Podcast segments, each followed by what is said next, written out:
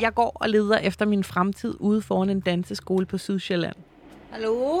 Eller nærmere bestemt, så leder jeg efter en kvinde, som forhåbentlig kan give mig nogle svar på, hvordan min fremtid bliver uden børn. Når folk, jeg kender, de begynder at annoncere på Instagram eller Facebook, at de er gravide, så opstår der en lille panik inde i mig. Og det er ikke noget med dem at gøre, for jeg er mega glad på deres vegne. Men der opstår en lille panik, fordi jeg forestiller mig, at det er mig, der står i deres situation. At jeg er gravid, og nu skal være nogens mor resten af livet. Og at det er mig, der ikke længere kan være impulsiv og drikke for meget rødvin på en tirsdag aften med veninderne. Jeg panikker også, fordi jeg jo godt ved, det er den vej, det går for de fleste. At de alle sammen lige om lidt skal være forældre og fornuftige. Og at mine venner på et tidspunkt lægger det liv, vi har sammen, bag sig. Og i stedet bliver nogens mor eller far. Og så står jeg tilbage og har ikke nogen børn. Derfor har jeg inviteret to af mine barndomsveninder på vineaften. Jeg skal høre dem om, hvor længe vi har tilbage i livet, som vi kender det sammen. Hvordan de ved, at de vil have en baby. Og om de tror, at vi stadig kommer til at se hinanden, når de har fået børn. Jeg har også brug for at finde ud af, hvordan livet bliver uden børn. Derfor mødes jeg med Marie, som er 15 år ældre end mig. Hun er gift med Peter, og de har fravalgt børn. Hej, der var du. Vi skal tale om, hvordan de har taget den her beslutning. Og om den stigmatisering, hun har følt. Og hvad hende og Peter har lavet, mens de andre fik børn. Jeg kan allerede nu røbe, at en af de ting, de har lavet, det er at totalt renovere en danseskole. Og det er også der tredje afsnit af Aldrig Mor starter lige om et øjeblik. Mit navn er Agnes Best.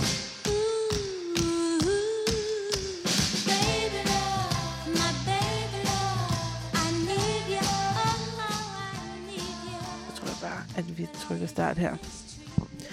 Så er den ved at optage. Ej, jeg er altså også vildt nysgerrig på at høre, hvorfor du laver den her podcast og så videre. Må man godt høre det på et tidspunkt også? Jamen, det kan jeg da fortælle lidt nu. Det er jo øh, fordi, at jeg ikke selv vil have børn. Og mens jeg fortæller, hvorfor jeg er ved at lave den her podcast, så kan jeg jo passende lige introducere Marie. Marie Jylov er 43 år og bor på en bondegård midt ude på landet mellem Næstved og Vordingborg. Det gør hun sammen med sin mand Peter, som hun har været sammen med i 21 år. Marie er uddannet socialpædagog, men i dag der er hun selvstændig og danselærer, og har startet sin egen danseskole. Her kan jeg jo passende sige, at jeg ikke er kommet for at danse. Så lad os bare komme i gang. Altså, Hvornår sådan gik det op for dig, at du ikke ville have børn? Jeg har- var allerede ambivalent med det, da jeg var pige. Altså, da jeg var lille pige også. Øh, fordi på den ene måde havde jeg det sådan med, at jeg legede jo med mine dukker. Og, altså, jeg har, været- jeg har været Barbie-dukkepige. Jeg har leget familiebørn og alt det her. Og de fik da altid børn. Og, og, og jeg sagde også, altså, at jeg skulle have børn, da jeg var barn selv. Og samtidig, så var jeg simpelthen så glad for, at jeg ikke havde små søskende. Jeg havde også den der med, at alle synes babyer var søde. Og det synes jeg ikke. Altså sådan, når alle sådan, nå, og sådan, og vil du holde? Og, altså jeg, jeg, jeg tænkte sådan, nej, tak. Øh, og så har jeg haft sådan perioder op gennem teenageårene og de tidlige øh, voksne år, hvor jeg sådan nogle gange sagde, jeg skal overhovedet ikke have nogen børn, mand. Og så har jeg haft nogle, hvor jeg sagde, "Ah, jeg skal bare have 20 børn. Og sådan. Altså jeg, sådan, jeg, har, jeg tror ikke, at jeg har, jeg tror, jeg har svinget meget, fordi jeg i virkeligheden allerede dengang, når jeg tænker tilbage, godt har kunne mærke, at jeg ikke kunne mærke det. Så sådan, når jeg snakker med, med veninder om det, så, så siger de, de sådan har kun, kun mærke det der biologiske, at en dag, så skal jeg have min egen baby. Det har jeg aldrig haft. Mm. Aldrig nogensinde. Og så mødte jeg Peter jo ret tidligt, der var jeg jo et par 20 eller sådan noget. Og han er så syv år ældre end mig. Og, altså, vi havde snakket der tidligt om børn, og der kan jeg huske, at, at jeg sagde, Åh, jeg ved ikke, om jeg vil, og måske vil jeg. Og han var sådan lidt, det er jo også lige meget, behøver vi overhovedet ikke til stilling til. Vi har jo, det kan vi jo tænke over mange år. Øh, og jeg var sådan lidt, ja, så lad os da glemme det. Øhm, og så var vi egentlig sammen mange år, hvor øh, at vi egentlig bare var unge og havde det fedt, og ikke tænkte så meget over det. Gjorde vores uddannelse færdig og startede vores karriere og sådan noget. Og så, øh, så begyndte der at ske et eller andet. Fordi, både fordi jeg havde den alder, jeg havde, jeg tror, jeg havde forestillet mig, at hvis jeg nogensinde skulle være mor, så, var der, så ville jeg helst ikke være en gammel mor. Øh, og i øvrigt, så havde jeg jo manden. For fanden. Jeg kunne jo mærke, at han var der. Altså, hvis, hvis jeg være børn, så skulle det være med ham. Og så tænkte jeg, hvorfor er det så, jeg bliver ved at vente? Ikke som i, at jeg skal tage beslutninger og gøre det nu, men jeg kunne jo godt sådan sige, om, om måske om en 3-4 år ville det være fedt at begynde, eller jeg, jeg tog slet ikke rigtig hul på den. Altså, den lå som sådan en irriterende et eller andet, øh, øh, lidt sådan ting, jeg ikke havde lyst til at røre ved, øh, ude ved siden af, af mit liv, ikke? Og så tror jeg, det der, sådan alt det der med, at vi mærkede presset og så det udefra, og folks spørgsmål, som du også oplever, og sammenholdt med, at det var den rigtige mand, mente jeg, og, sådan, og sådan, så kunne jeg bare mærke, okay, det her, det er helt galt. Og så havde, altså, at, at jeg ikke har lyst. Hvad sker der for mig? Og så begyndte spørgsmålene jo så også at komme, hvor jeg jo så kunne mærke, at hvis jeg sagde, jamen det skal jeg helt sikkert også, det er bare ikke lige nu, så, så, så gik det nogenlunde. Mm. Men hvis jeg sagde det, jeg egentlig tænkte, som jo var, øh, ved jeg umiddelbart har jeg ikke lyst, så jeg, jeg tror ikke, det kommer til at blive til noget med det. Så startede alt det ubehagelige. For det var, øh, jo, du har. Hold nu op. Altså, det ved du ikke. Det er jo bare fordi, du måske er lidt for ung, så. Eller, lysten skal nok komme. Det er helt sikkert. Det troede jeg heller ikke. Jeg havde det helt på samme måde. Jeg kunne ingenting mærke. Og så blev jeg gravid, og så blev jeg jo, altså, altså og det er det bedste, og det, øhm, altså, det, det, det, altså hele den snak gjorde mig rigtig trist. Altså der, der, der kunne jeg virkelig mærke, at jeg blev ked af det. Øh, fordi det var sådan den der, der blev også lidt en analyse af mig som menneske. Altså, der er også nogen, der virkelig har kastet sig ud i, i nogle lækre ting omkring, at jeg nok ikke var sammen med den rigtige mand. Og sagt, er du helt sikker på? Fordi, ved du hvad, hvis Peter kom hjem og sagde, skat, jeg elsker dig, og jeg vil så gerne lave nogle børn på dig, skal vi ikke nok, så vil du jo smelte, så vil du gerne have børn med ham. Det er jo nok, fordi han måske ikke vil, og måske ikke helt er den rigtige, og sådan Og jeg kunne bare stå sådan, what the fuck? altså, står vi nu og siger til et andet menneske, vi forestiller og respekterer og holde af og alt muligt, så siger vi til hende, nej, jeg tror da, du skal have fundet dig en ny mand, fordi at, øh, der er der noget galt med det forhold, ikke? Øh, nogle har gået skridtet videre og sagt, åh, oh, men altså, hvordan mit forhold var til min familie, og altså sådan, hvordan jeg var som sådan bygget op psykisk. Altså, fordi det kunne være, at der måske var noget i min relation til mine forældre, eller et eller andet, der gjorde, at jeg var defekt på en eller anden måde. Øhm, så hvis de endelig godtog præmissen af, at jeg ikke havde lyst til børn, så gik der over en analyse af, hvad der kunne være galt med mig, eller mit forhold, eller min livssituation, at jeg så ikke ville få børn. Ja. Så var det, fordi du var forkert. Altså, ja. Så var der, ja. ja. Det kunne man ikke bare Nej. ikke have lyst til. Nej. Så det var det omkring, ikke? At, mm. at jeg synes, det blev rigtig svært. Og så påvirkede det mig desværre også sådan, at jeg begyndte også selv at tvivle på, om der var noget galt. Altså, om jeg sådan manglede et eller andet kvindeligt gen, eller... Hvis man ligesom får at vide, at man er ikke en rigtig kvinde, før man har fået børn, så, så skal man sgu også være stærk for ikke at, at bare lade sådan en lille fli, at, at der, der bliver jo, hvad, altså, at man ikke bare bliver en lille smule sikker. Mm. Ikke? Så det blev jeg det lidt, og det var ikke så fedt. Altså. Mm. Ja. Og hvad gjorde der så, at du ligesom kom af med den tvivl? Fordi jeg kan enormt godt genkende den der tvivl, og at man sådan, hvad er det, jeg går glip af, og hvad er det, hvad er det, jeg ikke kan se? Mm. Og, er, og netop er der et eller andet galt med mig, siden jeg ikke kan høre noget TikTok indeni. Altså, ja, det er jo, ja. Jamen altså, vi gjorde det, at øh, altså, jeg sagde, at vi er nødt til at holde nogle møder omkring det her. Øh, fordi, altså der er Peter? Ja, fordi nu, nu er jeg omkring, jeg, der var jeg omkring 31, 32, tror jeg. Og sådan et, altså, som jeg sagde før, jeg gider ikke være gammel mor, og ingen grund til at vente til, det bliver helt vildt svært, og vi skal have hjælp, eller altså whatever, et eller andet. Så hvis vi gerne vil have, altså jeg siger ikke, det skal være nu, men så skal vi måske beslutte nu, det er den vej. Øh, så vi havde sådan en fredag, hvor vi åbnede en flaske rødvin og satte os ned og begyndte at snakke om det. Og så siger han så der, Nå, hvis vi nu skulle sætte procenter på, mm. hvor vi så var. Og så var jeg øh, 60 for øh, og 40 imod børn, og Peter var omvendt. Men det, ligesom om det de der procenter kom på, så kunne vi ikke rigtig finde noget at snakke mere, fordi hvis, det ved jeg ikke, jeg synes ikke, det er særlig højt, eller altså, det siger ikke rigtig noget. Nej, det er meget tæt på fedt ja, ja, sådan. Yes, no, yes, no. Ja. og så, øh, nå, så aftalte vi, prøv at høre en gang, vi tager et møde mere. Så snakkede vi, og det, der var så sindssygt sjovt, det var, at så var jeg skiftet til 40 for og 60 imod. Ja. Og Peter var skiftet til 60 for 40 imod. Så havde jeg lige byttet. Så havde vi bare sådan taget en anden holdning. Ja. og så sad vi der igen. Ja. det er det samme som sidst. Ja, det er det samme som sidst, ikke? Og så øh, konkluderede vi, at det er jo ikke at have lyst til at få børn. Altså 60 for, 40 imod. Så hvad er det, der gør, at jeg måske tænkte 60 for? Er det, fordi jeg virkelig har en trang eller en lyst? Nej. Det er, fordi jeg er bange for, at jeg fortryder det. Det synes jeg ikke er et grundlag få børn på. Så det vi egentlig besluttede på det tidspunkt, det var, jamen, vi tror nok, at Det er ikke os. Men skulle en af os pludselig få en kæmpe trang, så tager vi fat i den anden og snakker om det. Tror du, det gav noget ro? Det var, der, det var det store vendepunkt for mig i hvert fald. Fordi så følte jeg, at jeg havde for min egen skyld fået vendt og drejet hver en sten, fået kigget Peter i øjnene en gang til, og så gav det mig en enorm ro at sige, okay, sådan er det. Omvendt det der med, om det blev for sent eller ej, så besluttede jeg også for mig selv, at det der med at blive gammel mor, eller ikke gammel mor, eller altså lad nu den ligge. Altså, øh, hvis trangen kommer, så tager vi den derfra. Men den næste store ting for mig har faktisk været at blive 40. Fordi øh, nu er folk holdt op med at spørge. Ja. Og er det ikke i København? Nej, okay. Men Så er vi lige gået i gang. ja. Nej, jeg synes faktisk, der var en, øh, en kæmpe god sådan, afrunding der. Fordi at jeg tænkte, at... Øh, og igen, altså, man er så bange for, at man støder nogen. Jeg synes, det er helt okay at blive forældre, når man er 45. Det, er, altså, det er fuldstændig ligegyldigt, hvad folk vælger med det. Men jeg kan mærke, at nu er den tid over. Altså, nu behøver jeg ikke tænke på det mere. Fordi nu har jeg, undskyld, forbrændt min chance, og det har jeg det glimrende med. Så nu er jeg videre. Og hvad med sådan noget? Fordi nu står jeg jo øh, lige på trappen til, at alle mine øh, veninder siger, at de skal have børn, og at der kommer graviditetsbilleder over det hele. Og, altså, og der kan jeg sgu godt blive sådan lidt bange for, om der kommer til at komme nogle ensomme år, eller man bare mister sine venner der.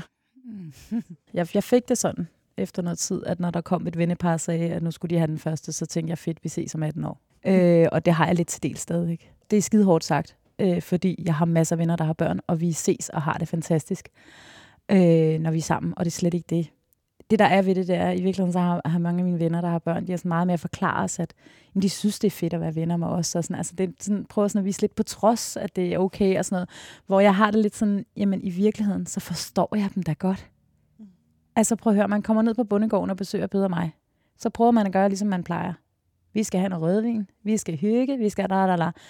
Der er ikke nogen børn, barnet kan lege med. Mhm. Vel? Altså der er ikke noget attraktivt for barnet, for at, gå- eller børnene for at komme med ned til os, andet end når vi er ude og klappe pony om eftermiddagen, så bliver det aften og så videre. Sådan, nu må du faktisk tage godt bare lige være lidt stille, fordi nu vil mor og far gerne snakke gamle dage med Maria Peter. Mm. Så derfor er det der med svingende øh, succes, at vi har børn på besøg, selvom det er super, altså, jeg, altså det, er ikke, det er ikke hyggeligt, men det er jo ikke som i gamle dage. Mm.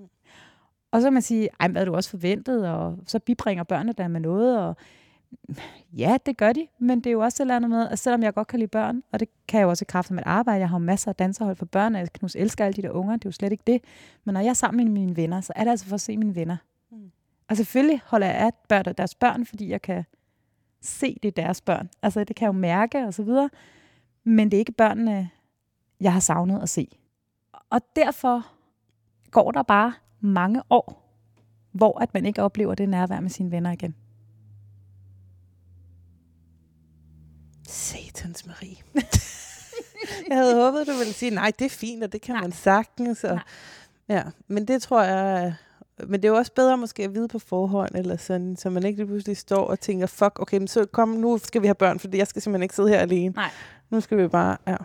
Øh, det jeg i hvert fald vil sige, det er, at du skal blive ved at knus elske de venner, du har. Også selvom de får børn, og følge med alt det, du overhovedet kan, og elske deres børn, og være med i deres processer, alt det der. Og skal du sørge for at få dig nogle rigtig gode venner ved siden af, som ikke har børn. Så du har begge dele. Mm. Fordi ellers vil du blive ensom indimellem. Ja, det vil du helt sikkert. Når alle ligesom har haft travlt med børn, og at så prioriterer de selvfølgelig dem. Altså, hvad har I så lavet der imens? Jeg sidder alene derhjemme. Ej, kan du huske dengang, vi havde venner? Øhm, der er bare gået så mange år, om jeg ved det ikke. øh, jeg, tror, jeg tror, at vores liv har været sådan her, at vi har haft nogle meget tætte venner, og at dem har der været nogen, der ikke har fået børn, og dem har vi set enormt meget, og mest. Og så fordi vi så er flyttet herned på landet, og hovedparten af vores venner stadigvæk bor i København, så har det været sådan, at de kom meget på weekend hos os. Men så kommer folk også sammen med dig på en anden måde. Så det er tit sådan, at så er folk kommet fra nærmest fredag til søndag, og bare hængt ud. Det har været super hyggeligt. Så har vi selv øh, været utrolig meget den anden vej. Altså, altså vi har sådan været meget ude og haft weekender i København Mm. primært. Og så rejser vi helt, altså ekstremt meget, når vi må det. så, øh, så så har vi taget bilen og enten kørt et sted hen, eller fløjet et sted hen. Eller, øh, så, så det er noget af det, vi har fyldt meget af vores liv med. Mm her til allersidst, har du nogen råd med til mig på vejen ud i verden uden børn? Og mit råd til dig er i hvert fald, at, og jeg kender dig jo ikke så godt, men du må virkelig, virkelig, virkelig love mig, at hvis du sådan en eller anden sen nattetime får den der tanke omkring, at du er underlig, eller du ikke er lige så meget værd som en kvinde, der har den der lyst og så videre. Altså, for alt i verden.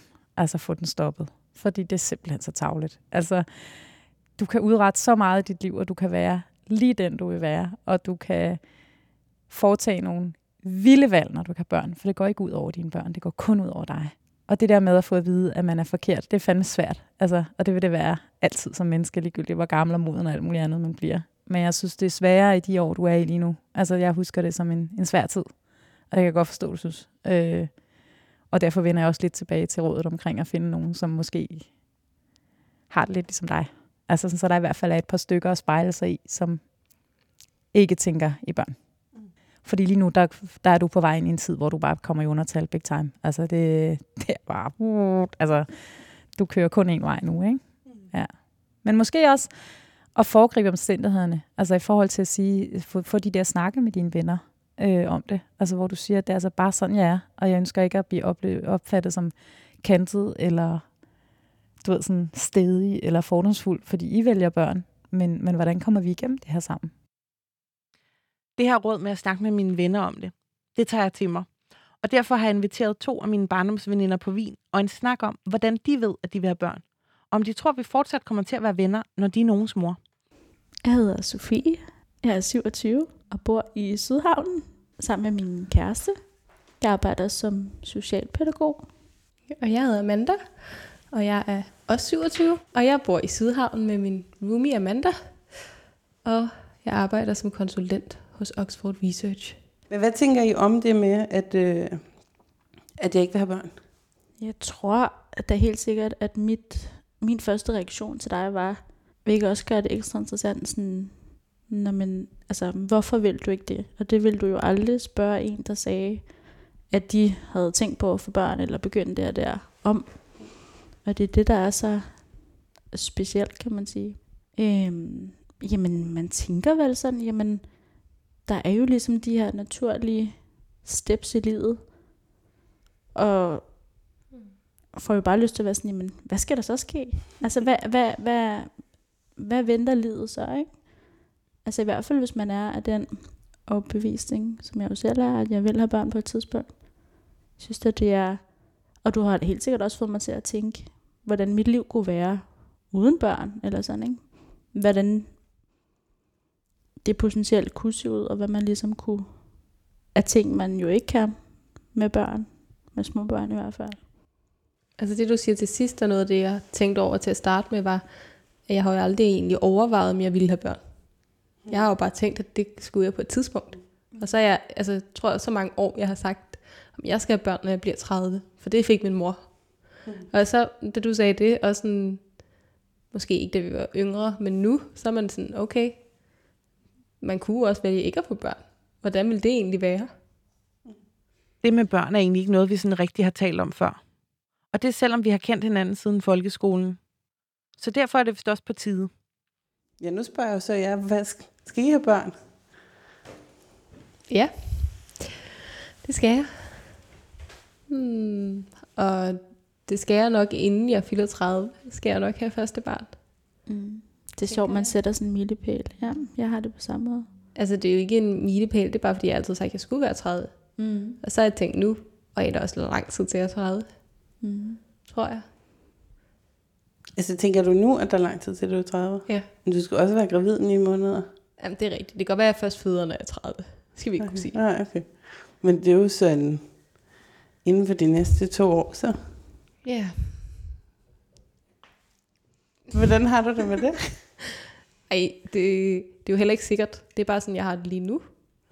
Og sådan som, jeg tror, jeg har haft det, efter jeg blev kærester med Lasse. Og så har jeg ikke tænkt så meget videre, når jeg så tænker på øh, mine veninder, og de ting, jeg godt kan lide at lave, og hvis verden ikke åbner op til sommer, hvornår den så åbner op, gider jeg fandme ikke at være gravid, jeg godt sige jer. altså, skal jeg da på Roskilde?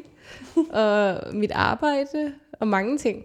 Altså sådan, man kan jo ikke få det til at passe, men det er jo heller ikke noget vildt nu. Altså, jeg tror, at hvis jeg fik en positiv graviditetstest lige nu, så ville jeg da nok blive, øhm, så ville jeg ikke synes, det var det fedeste, der kunne ske. Øhm, men, men jeg tænker, der ikke går så lang tid. Men det er måske meget godt lige at flytte sammen med sin kæreste først, kan man sige. Det ved jeg ikke. Så kan I have sådan en 10-4-ordning ja. eller 7-7-ordning. Sådan en meget moderne forældreskab, hvor man øh, pendler fra Sydhavn til Amager. ja, kan jeg også noget. Mm-hmm. Hvad med dig, Sofie? Øh, jeg vil også gerne have børn. Øhm, og har da øh, også sat mig den deadline i hovedet, at det gerne må være inden jeg er 30. Øhm, jeg tror bare, det er sådan en symbolsk ting. Min mor var 31, da hun fik mig. Jeg vil gerne være lidt yngre, i hvert fald. Ja. Men for måske at skifte lidt emne, så tror jeg da også, at det der med, hvorvidt det, man så kan blive gravid, for det er noget, der er meget op i medierne, at det kan påvirke mig. Det tror jeg da, at det, der har påvirket, er jeg sådan, jamen det skal også være, inden jeg er 30, at jeg prøver. Fordi hvad hvis nu jeg ikke kan? Ikke fordi jeg har noget grundlag for at tro det, men fordi der er så mange, der ikke kan. Så må man hellere komme tidligt i gang. Nu har vi jo snydt lidt i forvejen. For jeg har jo selvfølgelig ikke bare lukket mine veninder i bagholdsangreb og sagt, kom, nu snakker vi om børn, mens jeg optager jer. Vi har faktisk allerede taget lidt forskud på den her samtale. Det gjorde vi for nogle måneder siden på en bar, på en tirsdag, fordi vi jo ikke har børn. Og jeg tror også, at det er det, der ligesom gør, at jeg er så panisk over, at de nu siger, at de vil have børn inden for få år. Derfor har jeg brug for at vide, hvordan de overhovedet ved, at de vil have børn. Hvordan ved man, at man gerne vil have et barn? Hvordan ved I det? Altså, jeg tror, at det ligger ret dybt i mig. Øhm, det er et ret øh, vildt spørgsmål at få, fordi så skal man jo rent faktisk mærke efter og tænke over det, men det tror jeg sådan relativt tidligt, jeg har tænkt det som bare sådan en del af min fremtid, sådan visualiseret det for mig, og sådan lidt redebygning måske på forhånd i forhold til noget, der er langt ned ad stien, men som jeg har tænkt i mange år skulle være sådan. Hvad med dig, Amanda? Det, det tror jeg ikke, jeg har. Øhm, Hvordan ved du, at du vil have børn? Det har jeg jo tænkt over, og jeg har tænkt over det siden, da vi var i barn, på barn. Fordi jeg har tænkt over, ja, hvorfor er det egentlig, at jeg gerne vil have børn nu? Og det er kommet meget pludselig, at jeg gerne vil det så meget.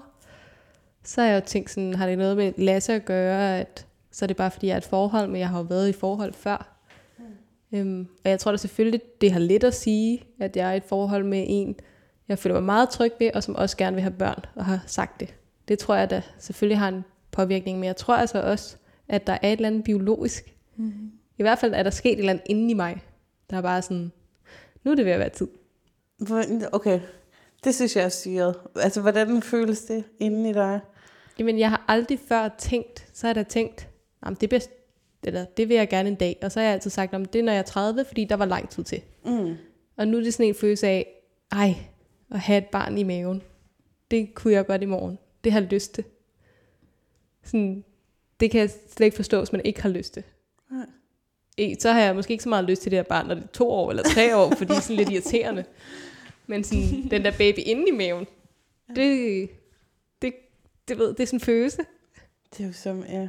Så derfor tror jeg, at, at der er selvfølgelig sket andre ting, men jeg tror seriøst også, at der er et eller andet biologisk, der siger, nu er dit ur, nu er det, nu er det, nu er det ved at være der. Nu er det nu. Ja, du er ved at være klar.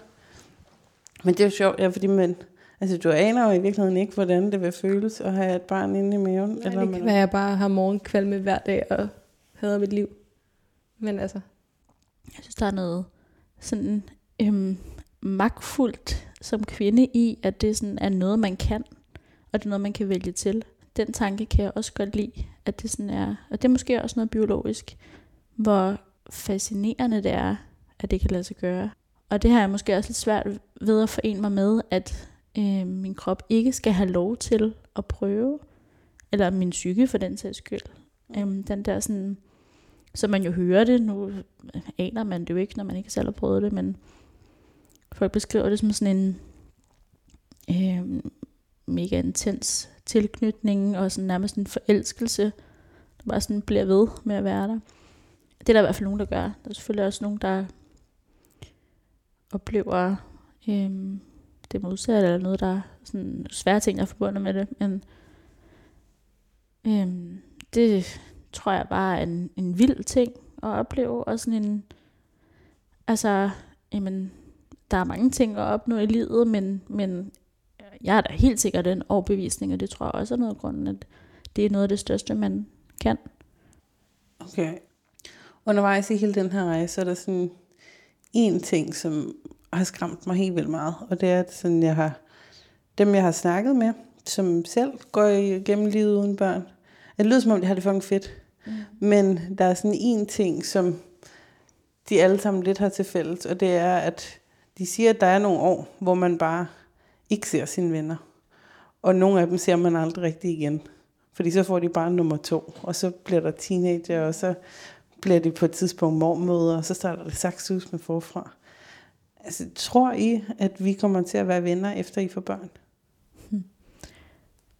Ja, altså, når jeg sidder lige nu og kigger på dig, og vi kigger på hinanden, så øh, jeg er jo slet ikke i tvivl om, at det gør vi. Jeg tror, det kommer sindssygt meget an på den indstilling.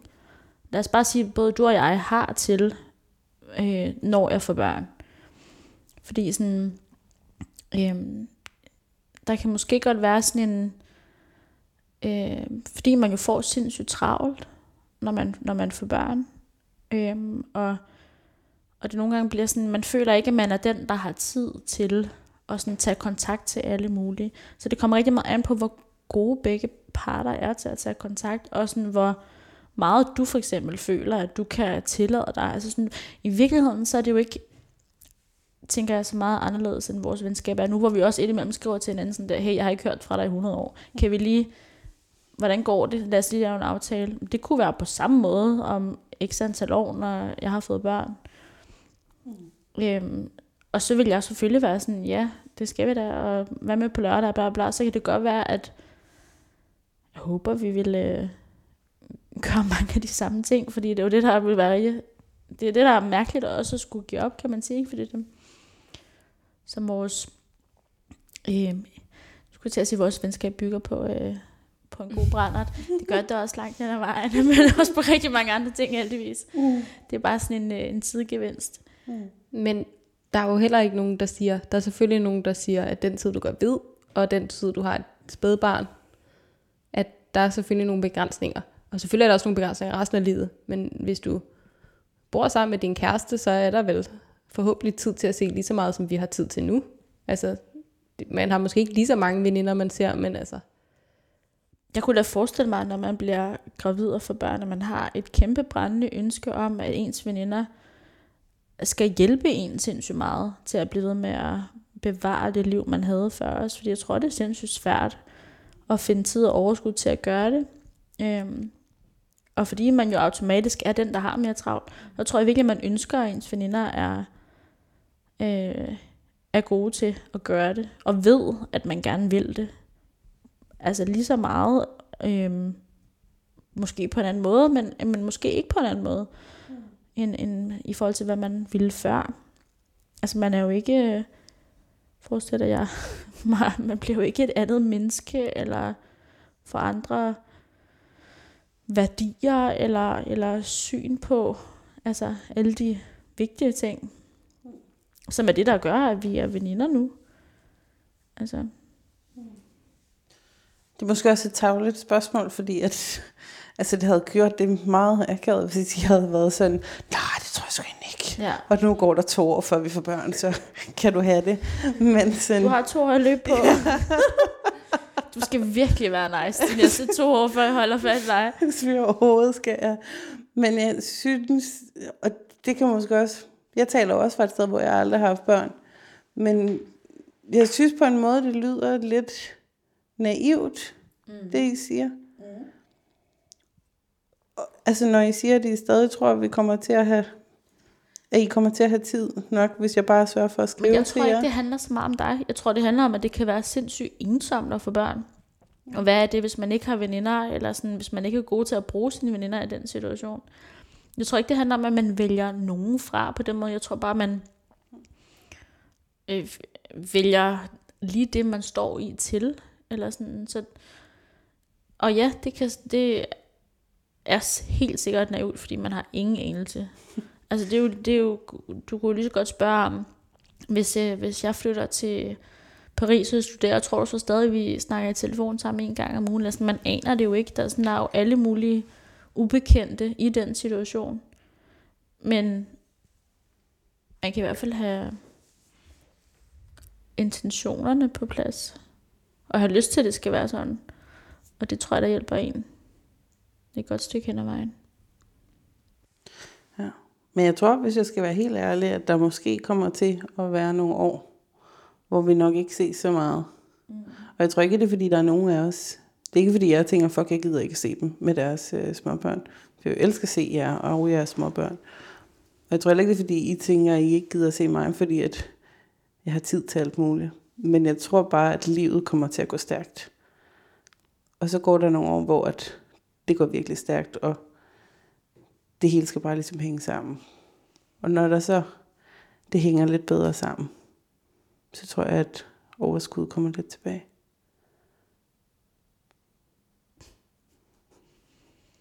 Hvad så? Nå, ja, jeg bliver lidt rørt. Nå, ja. ja.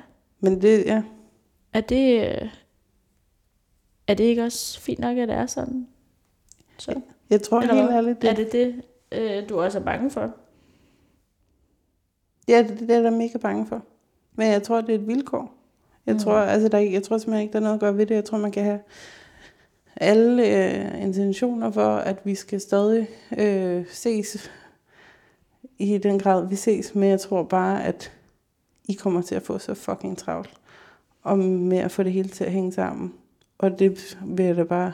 Altså, det er der bare ikke noget at gøre ved. Mm. Og så er der, når I kan trække vejret igen, og I har fået en 8 timers søvn. Jeg tror, jeg får brug for moralsk opbakning. Jeg slukker mikrofonen her, for nu skal vi vist ikke have mere rødvin. Jeg synes, den her samtale den har ramt et ømt sted. Selvom jeg jo helst ikke så det sådan, så er der en ret stor chance for, at jeg kommer til at miste kontakten til i hvert fald nogle af mine venner, når de begynder at få børn. Og det kan jeg mærke prikker til min tvivl om, om jeg også skal have nogen. Heldigvis så kan jeg jo altid hive fat i min mand Alex, hvis jeg bliver i tvivl. Alex? Skal vi have børn? Nej. Okay. Selvom mig og Alex lige er blevet enige om, at det skal vi ikke, så kan jeg stadig være bange for, at jeg kommer til at fortryde, hvis vi ikke får nogen børn.